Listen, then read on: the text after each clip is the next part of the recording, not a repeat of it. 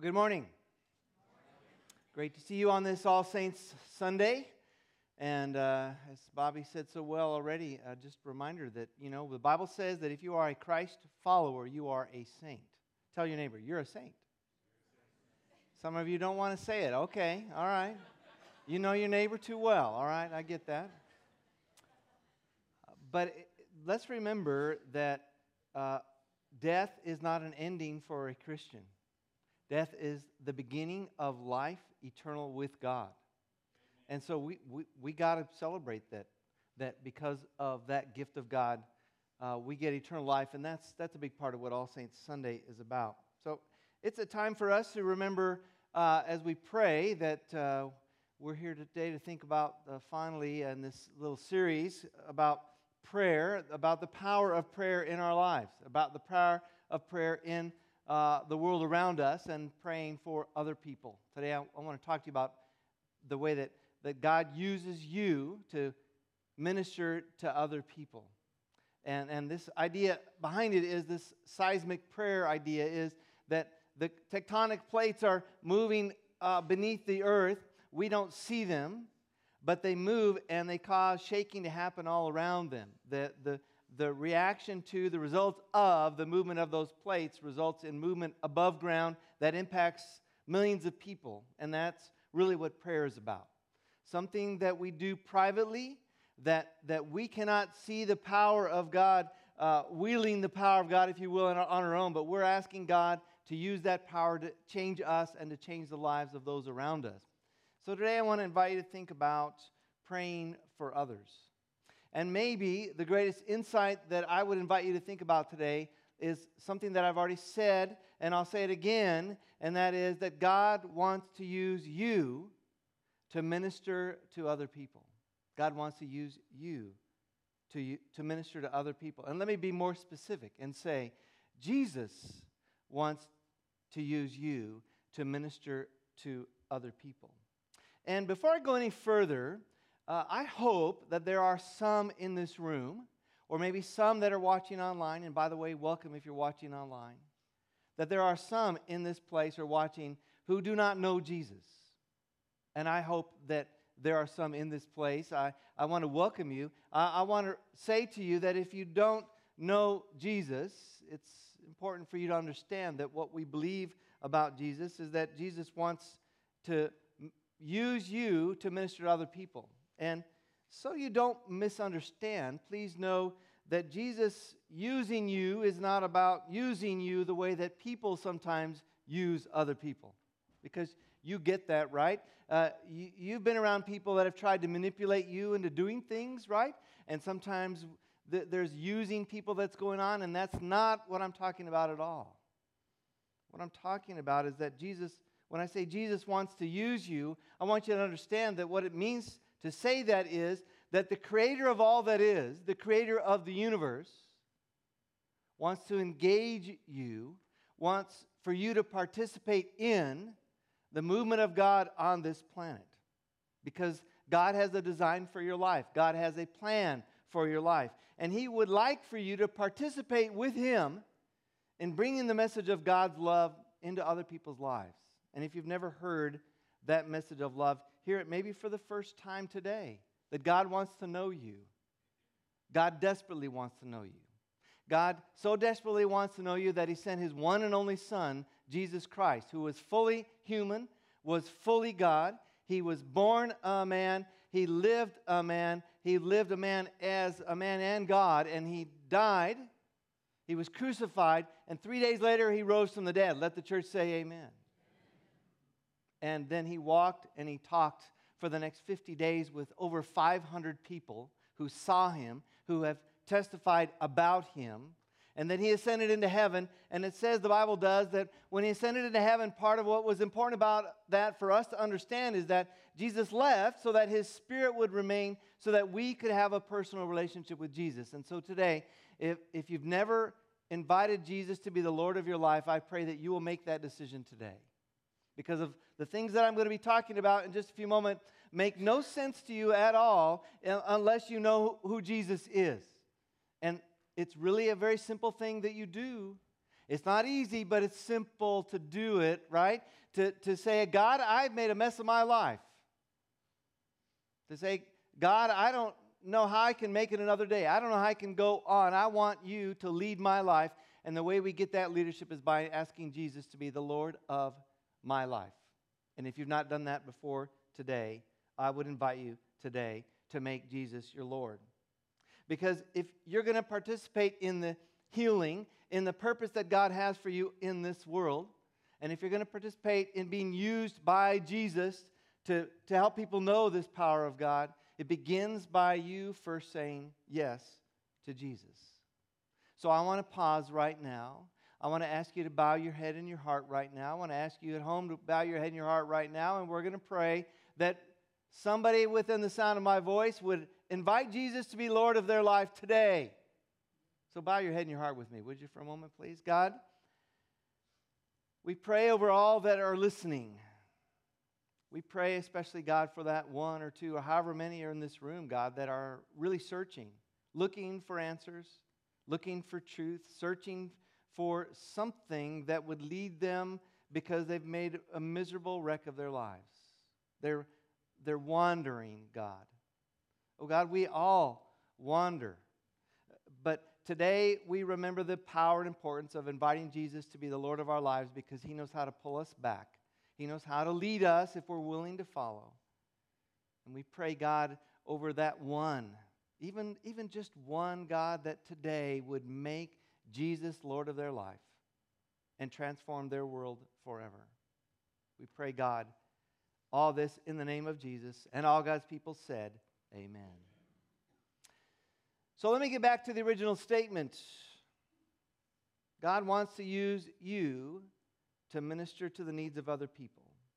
And if you have Jesus in you and you are seeking to follow him, then God will use you. By his Spirit, he will direct you to go places in your life that you did not determine on your own, but that you ended up there in that place because God wants you in that place to minister to people in your family, to minister to people that you work with, to minister to that stranger that you meet at the gas station or the grocery store or the movie theater or wherever it is they might be going. God wants to use you to minister to people. And one of the profound ways that God will use you is through the power of prayer. Before I go any further, I want to make sure that you understand that there is a fallacy that exists in the life of the church, and I'm talking about the church, the Big C church, the church universal. And that fallacy is, is that pastors uh, have a, a, direct connection with God. And, and let me just say amen. But the rest of that story is, is that pastors don't just have a direct relationship with God, everybody does. If you are a follower of Jesus, you have direct relationship with God. Your relationship with God is not more important or more powerful than my relationship.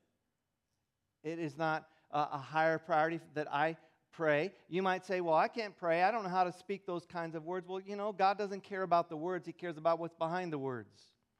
You may feel like I'm not very eloquent. I can't pray. God doesn't care about that stuff. God wants you to know that if we pray, that God will listen, God will hear. And we sometimes think that somebody who is deeper spiritually than us has got more effective prayers, and that couldn't be farther from the truth. Because there is nobody that is more spiritual in us than, than the next person in God's eyes, because the way that God looks at you and me is through the eyes of Jesus. And, and because of Jesus, we have been cleansed. We are made righteous by God. You can't be made a little bit more righteous or a little bit less righteous. You are simply righteous. You are in right relationship with God. And when God looks at you, he sees you as one of his priests. Remember a couple of weeks ago when, when I was talking to you about prayer in the last session? Uh, that uh, you are a little priest. Remember, I asked you to put on your little diadem. You remember the little hat you put on last uh, two weeks ago? You didn't bring it with you today, but I know you've got it. And you are a priest because we are in the priesthood of all believers. So I hope that you're tracking with me.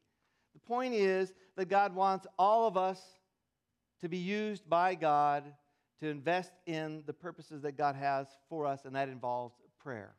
So today we're going to look into a little bit of insight that Paul brings to us from the second letter to the church at Corinth. Uh, Acts 18 tells us that Paul left and went and started a church in Corinth. And this church is born there. He spends a year and a half being the pastor there. And seven years later, we get this letter to the church, the second letter to the church at Corinth after he writes the first one. Here's what it says Listen for the word of the Lord. Paul says, I have the highest confidence in you, and I take great pride in you. You have greatly encouraged me and made me happy despite all our troubles. When we arrived in Macedonia, there was no rest for us. We faced conflict from every direction, with battles on the outside and fear on the inside. But God, who encourages those who are discouraged, encouraged us by the arrival of Titus.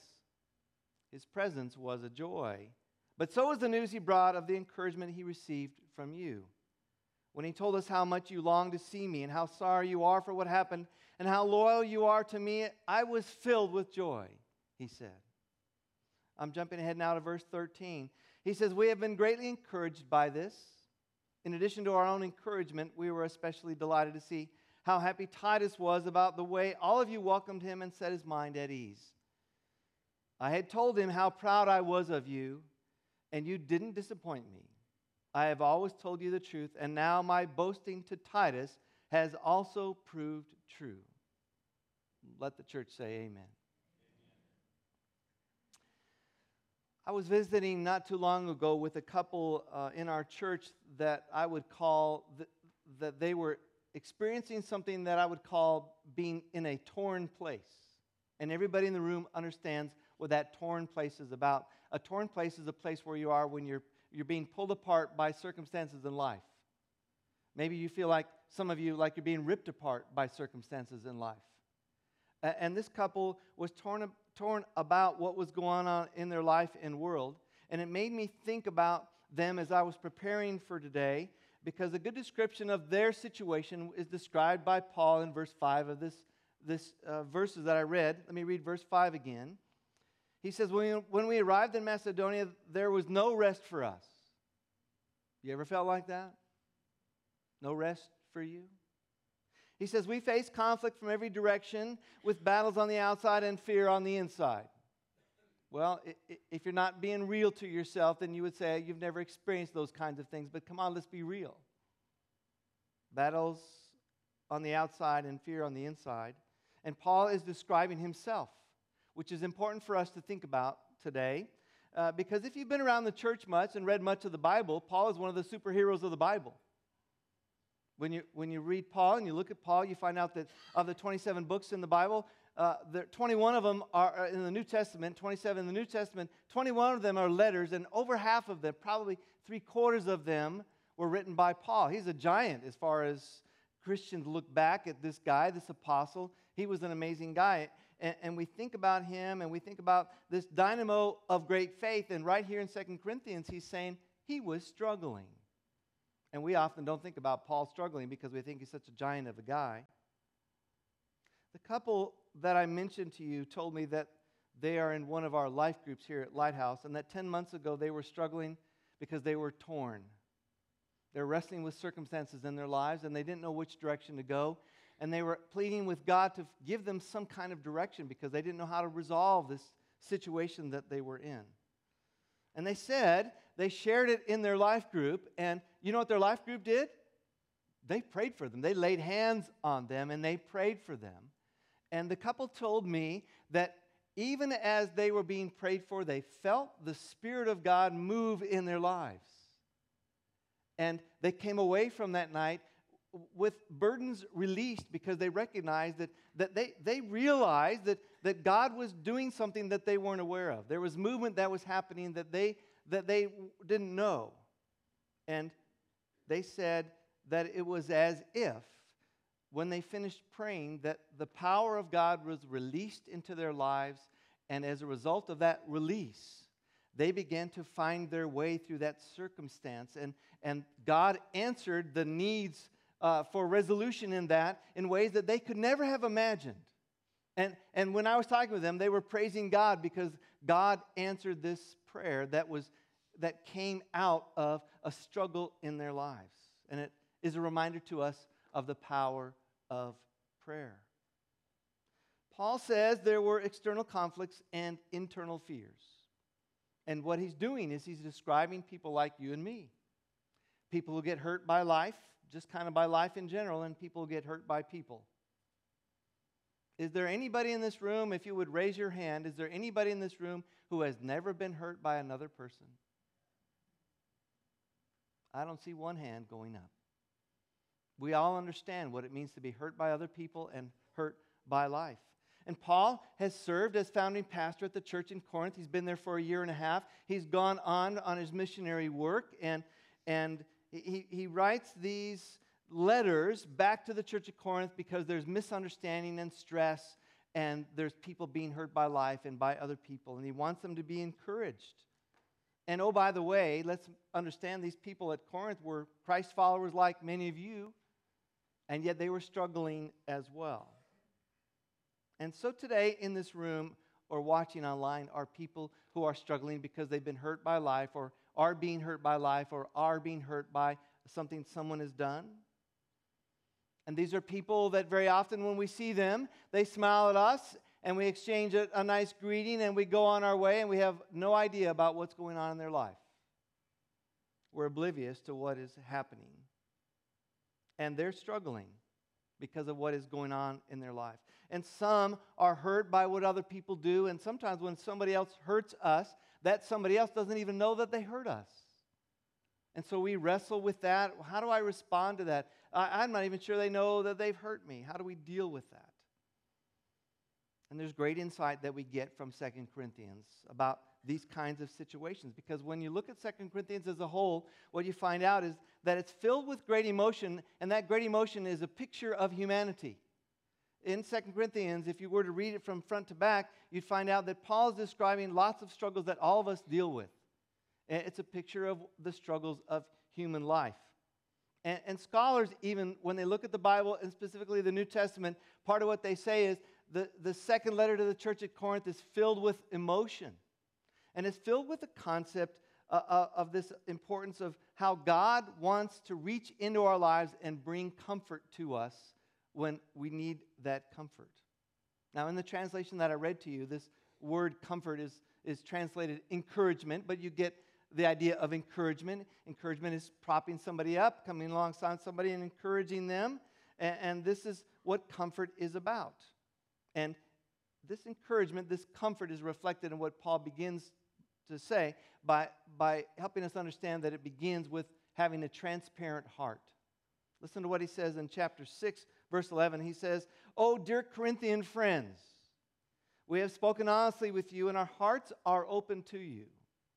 It's about transparency, about being real with God and with others. You can hear what he says, and what he says in verse 5. He says, No rest for us. Face conflict from every direction, battles on the outside, fear on the inside. And everybody can relate to this because we know about outside circumstances and we know about inner turmoil as well. And for many of us, it catches us by surprise that Paul would say this because when we look at Paul, we say, hey, this guy was a giant of a man. And when we think about Paul, we don't often go to this passage, verse 5 in Second Corinthians. Uh, we, we, we focus more on passages like Philippians 4.13. One of my favorite verses from Paul, he said, for I can do everything through Christ who gives me strength. When we think about Paul, we think about verses like that. Wow, this guy says, hey, man, you can do everything through Christ who gives you strength. Or this same guy who wrote in Romans 8, verse 37, he said, No, in all these things we're more than conquerors through him who loved us. When we think about Paul, we think about those kinds of verses. We skip over the struggles that Paul had very often.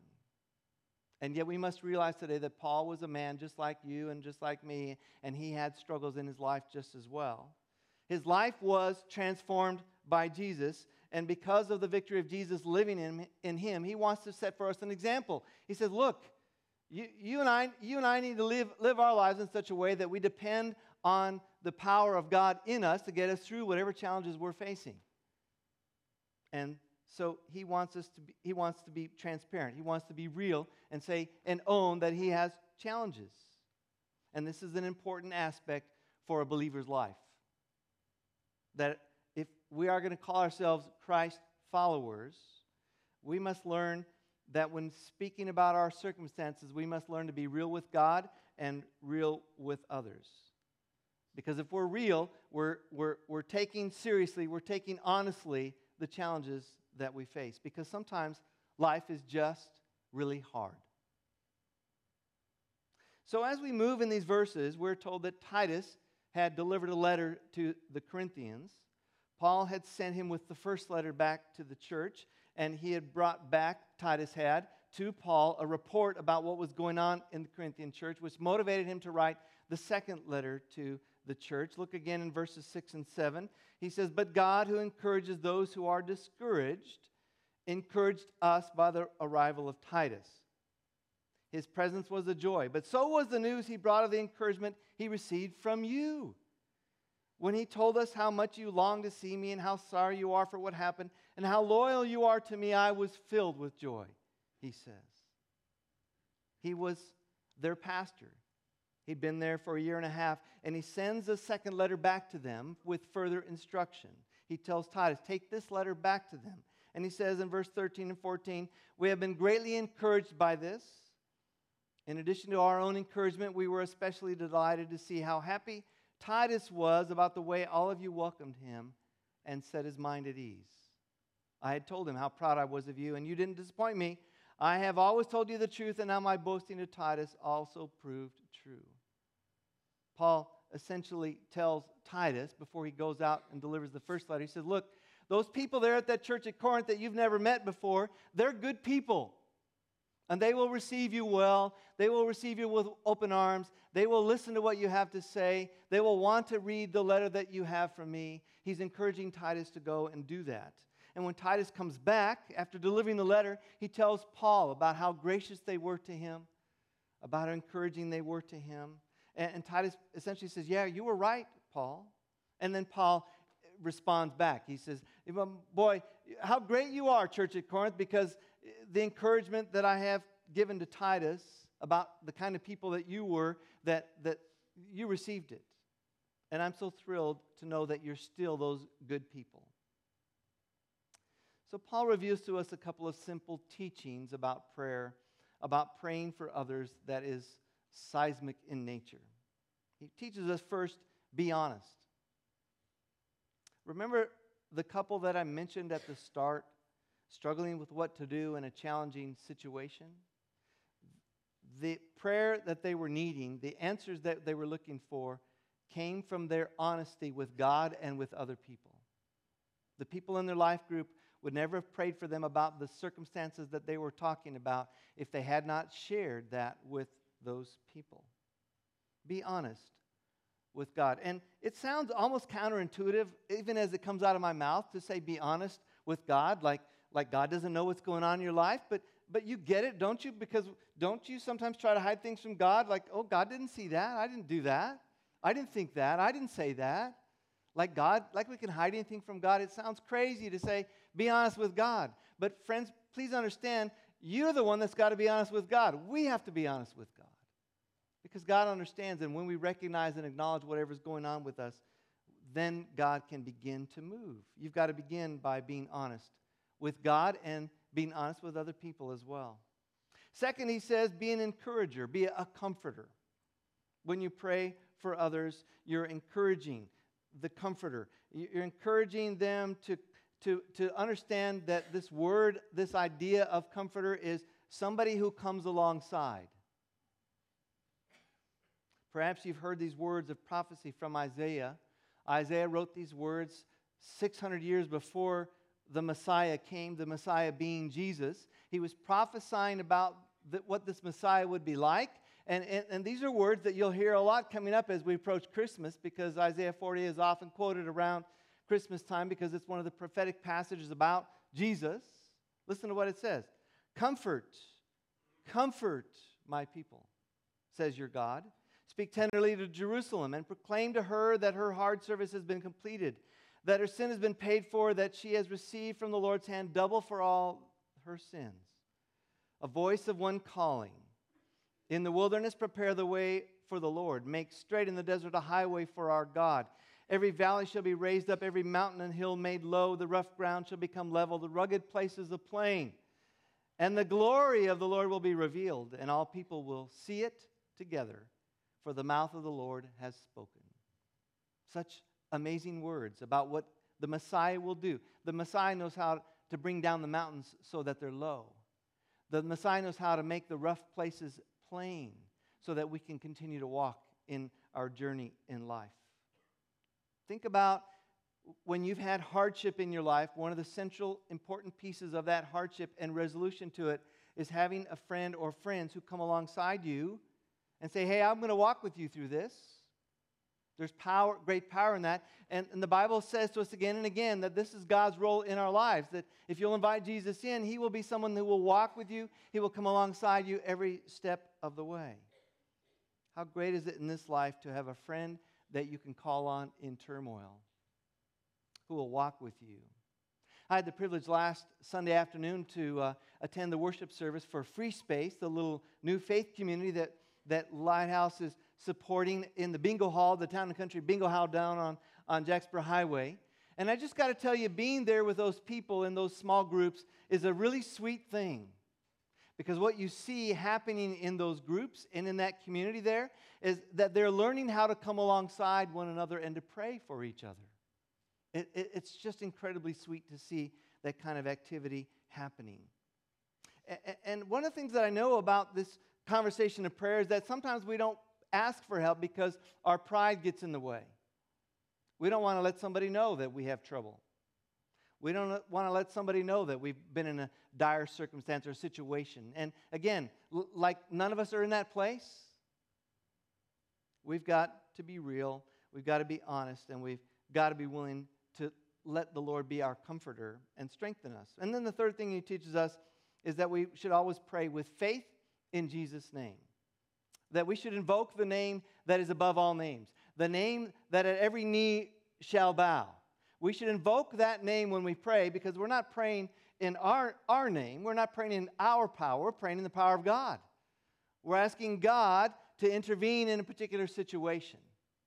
And so there is great power in that. Prayer is not therapy. Prayer is not figuring out on our own how to navigate our lives. Prayer is saying, God, I don't know how to navigate my life. I don't know about you, but I don't know how to navigate it without God. God is so critical to that. Prayer is about learning to be even more dependent on God. Remember, I said at the start if you want to be engaged in the most profound and meaningful existence that you could ever have, it begins with Jesus living in you because then when you pray, you're leaning on power that you can't fully understand, but that you are counting on to work, but that you because you know it is real.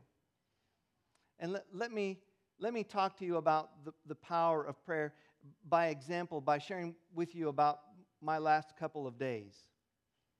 Uh, a little over a month ago, my oldest sister sent me a text and said, Hey, Dad's going to be honored at the University of Arizona, uh, where he taught for 32 years at the alumni breakfast on homecoming day, which was yesterday.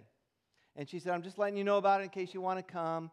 And uh, it, it's no big deal. The president of the university is going to be there, and the athletic director is going to be there. And if you don't want to come, that's okay, you know, that kind of thing. And the last time Christy and I were in Tucson, a little over a month ago, when we got back, some of you are aware that, that she, she twisted her ankle getting out of the car and tore a ligament. So she hasn't been around. If, you, if you're wondering where Christy is, she's been at home Hi, hi, baby, love you. Uh, trying to tend to her ankle to get it repaired.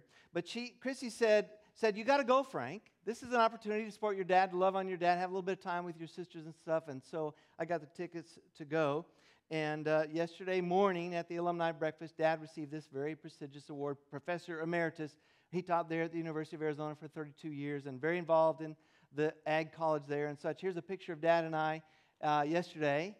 Uh, and Dad's the handsome one on the right, just in case you're wondering about that. But what I want to tell you about is what happened before this happened. Uh, because before this happened, I, I had to get on the plane and, and I had to go to that other city that's east of us. That's a big city that's got an airport over there that I don't like to say the name of a lot. But if you're going to go over to Dallas to get into Love Field, you got to you know you got to navigate the challenges of traffic over there. And my flight left at seven o'clock. So I was, you know, I was trying to think of being there at 5:30, so I was there in advance enough time. And you know, going to Dallas at 5:30 in the afternoon, oh, what's that look like? So I left at 4 o'clock to try to get there, make sure I didn't have any trouble getting on the planes. But I got there in good time, and I went to a little food court and I got a, a, a little pizza. and I sat at this countertop, a tall countertop that had tar, tall bar stools, and it was packed out. Pulled in next to this one spot open, and a woman next to me, and uh, and I before I opened my box of pizza, I bowed my head and I prayed. Just simple little prayer. Thank you, God, for the food. Thank you for sustenance. God, uh, don't let me die on the plane as we travel, and you know one of those kind of things, right? And I finished my prayer. I, I opened my box. I picked up the piece of pizza, and before I could get it into my mouth, the woman sit, seated next to me says, she says, Are you a Christian? And I said, Put down my piece of pizza. I said, Well, yes, as a matter of fact. And she said, It's so refreshing to see somebody pray. And I, I, we had this 20 minute conversation. Uh, her name was Allison. Her husband's name is Ryan. They're a young couple from Portland, Maine. And she said, You know, where we live up there in Portland, you hardly ever see anybody praying about anything. She said, It's just so fresh to see somebody praying and she said, I know you're just praying for your food, but it just it, it encourages me. And, and we had this wonderful conversation. Here's a picture of them. We got on the plane, and this is Ryan and Allison. They're some of my new best friends. Uh, we exchanged phone numbers, and we've been texting over the last couple of days. They left Portland to go to LA. They'd never been there. They were going to stay with some friends out there. And, and, and let me make sure that you understand that what she said to me, what Ryan said to me, both of them said to me on several occasions, we were searching for God to speak a word in our lives about, about what He wants for our lives. We, we have been needing encouragement from God, and part of the reason we're going on this trip is because we wanted to see God again, because we've become dull to God and we're being torn apart by life. And she said, she said, Allison said to me, she said, You are a gift from God to us today. And, and I said, Well, I'm not, I'm not the gift. The gift is that God knows what's going on with you. And God is answering your prayer uh, by little old me. And, and think about this God used a piece of pizza to deliver an answered prayer to a couple that needed God to speak into their lives. We got on that plane. We, the, the two and a half hour, or three hour flight, we talked almost the whole entire time about God and about life, and it was one of the great blessings of my life just in this past week. And it's it just a reminder to me, I want to use it as a reminder to you that God wants to use you to minister to other people. And it may be that you eat a piece of pizza one day and somebody gets blessed because of it. We must be engaged in praying for other people. I want to invite Kelly to come up. Uh, Kelly's going to sing a wonderful little song that's called Somebody's Praying. And I want to invite you to listen to the words as she sings. And after she sings, I'm going to lead you in a little bit of a directed prayer uh, about praying for others. So I want to invite you to pause and prayerfully listen to the words of this song.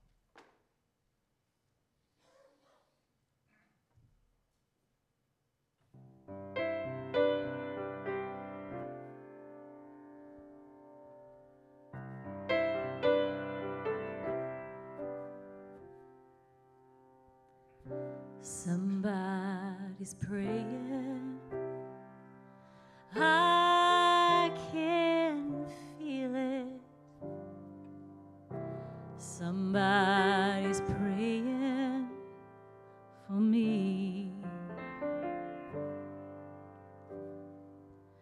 Mighty hands are guiding me to protect me from what I can't see. Lord, I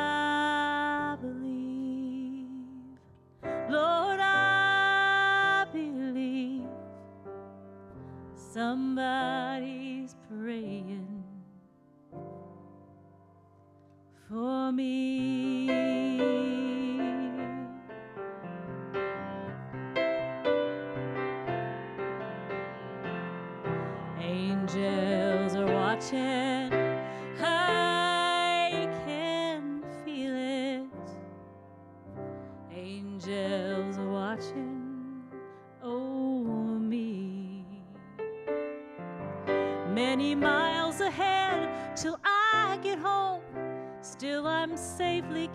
before your throne, and Lord, I believe.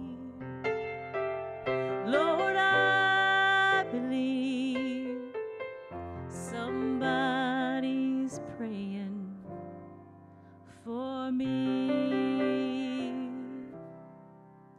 Well, I've walked the barren wilderness where my pillow was a stone and I been through the darkest hour where no light had ever shone. Still, I had hope because there was someone who was down on their knees. And I thank you, God, for the people praying all this time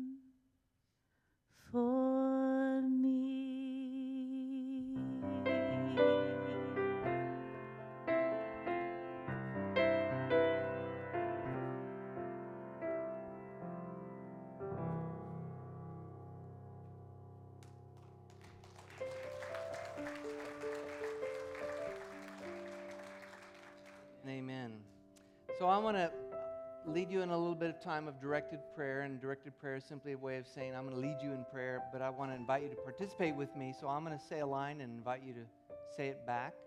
But before we, before I start into that, I want to, I want to do two things. First of all, I want to ask you to think about somebody that you need to pray for today. Surely you know somebody that needs prayer. And so when we begin in just a moment, I want to begin by inviting you to pray for that person or those people that the Lord puts on your heart right now. And I also want to mention a couple of other needs in the life of our church that, that we should be mindful of. One of them is that Don and Frida Wells' granddaughter's funeral is going to be in another week, and we want to be prayerful for them. Uh, some of you have heard by now that um, Brian Edmondson's dad, uh, Bill Edmondson, died uh, this past week. Uh, Brian was our worship leader before Kelly, and his parents, a part of our family at Lighthouse at that time. And, and Bill had some surgery this week and ended up dying as a, as a result of complications from that. So I want to invite you to be prayerful for, for uh, Bill's wife, Brenda, and of course, Brian and his sister, Noel. Uh, also, uh, I, am aware that uh, Marshall Sansbury is leading a trip down to the orphanage, Casa Hogar in Mexico, and so we want to be prayerful for that team, for safe travels, and for God to move in their time there at the orphanage. So let's begin our time of directed prayer. I want to invite you to, to if you'll, if you'll bear with me for a moment, let me invite you to, to just kind of put yourself in a posture of prayer by sitting up straight in your chair maybe by opening your hands up as a symbol. Nothing, nothing, not, it's just a symbol. Uh, you can just do it like this, or you can put them on your on the tops of your thighs if you want, just as a symbol of saying, "God, I'm open to you. I want to be open to you." And uh, let's begin our guided prayer time. I'm just going to be quiet for a moment and invite you to name the names of the people that you want to pray for right now. Let's do that at this moment.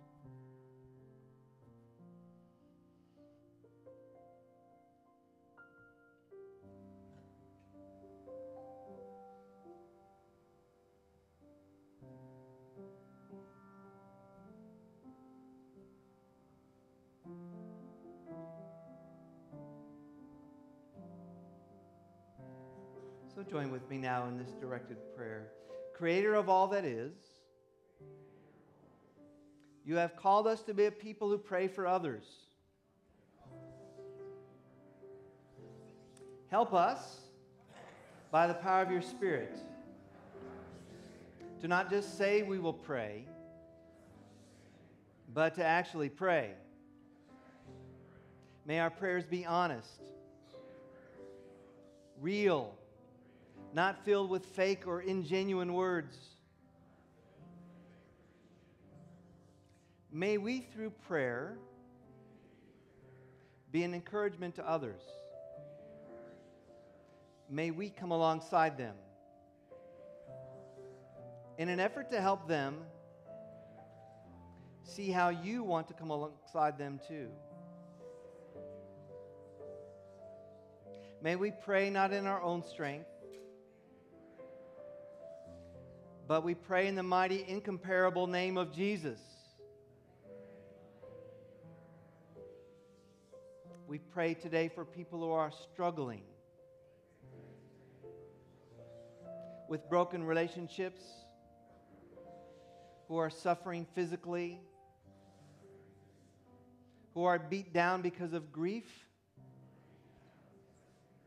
Lord, whatever the case, touch people's lives with your love. We pray in the mighty name of Jesus. And all God's people said, Amen and amen.